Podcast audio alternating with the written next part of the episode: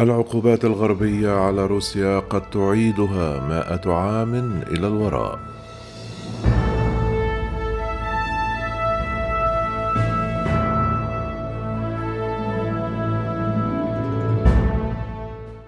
في عام 1917 وباستيلاء الشيوعيون على السلطة في روسيا، تنصلت البلاد من ديون النظام القيصري فيما يعتبر أكبر عملية تخلف سداد للديون السيادية في التاريخ.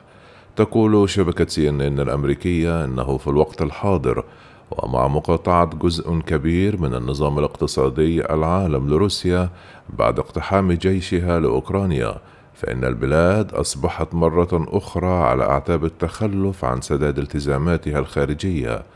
تقول الشبكة أنه حتى مع أن الغرب أوضح بشكل متكرر أنه لن يكون جزءا من المعركة على الأرض فمن الواضح أن حصاره الاقتصادي وعقوباته على نطاق غير مسبوق لها تأثير كبير.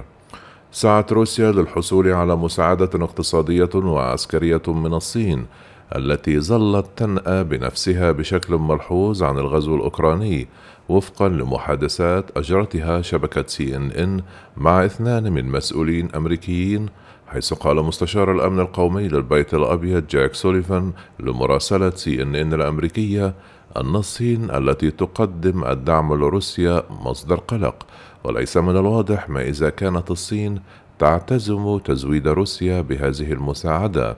ونفى البلدان أن تكون روسيا قد قدمت الطلب حيث توجه سوليفان إلى روما الاثنين للقاء مسؤولين صينيين وتثبيت المساعدة عن روسيا.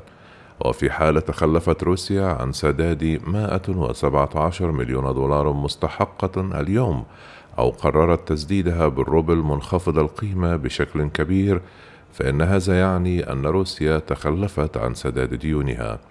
وتمتلك روسيا الأموال لكن العقوبات الغربية جمدت نصف احتياطاتها الأجنبية. تمتلك روسيا حجما صغيرا نسبيا من الديون الخارجية لكن التخلف سيزيد من عزل روسيا عن الشركات الغربية وذلك بحسب شبكة سي إن إن. بشكل منفصل تهدد روسيا القائمة المتزايدة للشركات التي تنسحب منها قائلة إن أصولها يمكن أن تستولي عليها الدولة. كما ناشد رجل الأعمال الروسي الأغنى فلاديمير بوتيناين وهو رئيس شركة نيورسليكنيك العملاقة للمعادن الذي خسرت شركته معظم قيمتها بنحو 22.5 مليار دولار ناشد روسيا بعدم الاستيلاء على أصول الشركات الغربية. وقال في رسالة نشرت على حساب نورسليك نيكل على تليجرام الخميس أولا سيعيدنا ذلك إلى الوراء مائة عام. إلى عام 1917 وعواقب مثل هذه الخطوة عدم الثقة العالمية في روسيا من جانب المستثمرين سنواجهها لعقود عديدة. والسؤال المطروح في نهاية المطاف هو ما إذا كان الروس على استعداد لقبول وضعهم الجديد كمنبوذين عالميين والتخلي عن وسائل الراحة الغربية التي اعتاد عليها البعض. ومن الواضح أن الرئيس الروسي فلاديمير بوتين مستعد لقبول هذه الأشياء. نقلت الشبكة عن فلاديمير كارا مرازا السياسي الروسي المنشق الذي نجا من محاولتي تسميم قوله لا شيء سيوقف فلاديمير بوتين وأضاف أن بوتين يمحو بالفعل ثلاثون عاما من المكاسب السياسية منذ انتهاء الحرب الباردة.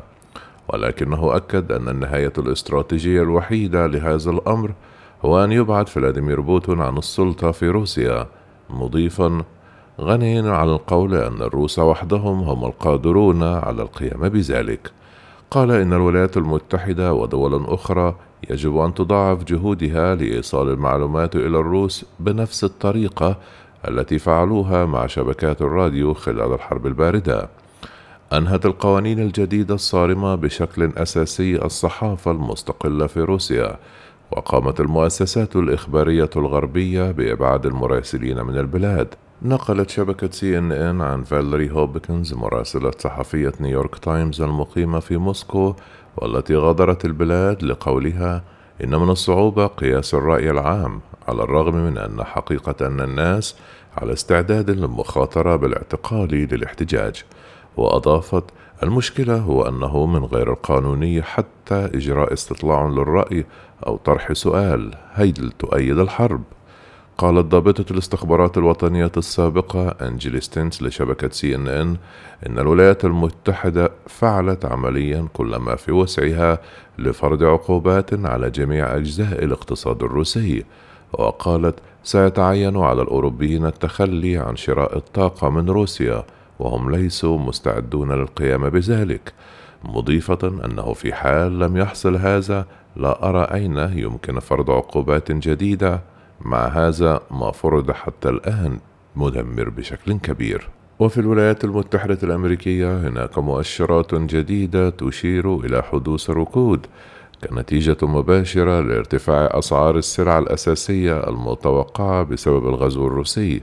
على الرغم من أن سعر النفط انخفض لفترة وجيزة إلى أقل من 100 دولار للبرميل يوم الاثنين ويعني هذا وفقا للمحلل الاقتصادي مات إيجن أن معظم الطفرة في الأسعار التي كان مردها الغزو الروسي قد تم تجاوزها.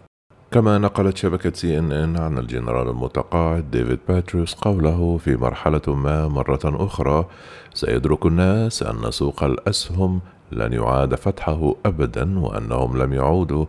يحصلون على الكثير مقابل عملتهم الروبل وأن المنتجات المختلفة التي اعتادوا على اعتبارها أمرا مفروغا منه لن يكون على الأرفف في المتاجر مرة أخرى. وبحسب الجنرال فإن هذا التأثير سيتصاعد في الأسابيع المقبلة.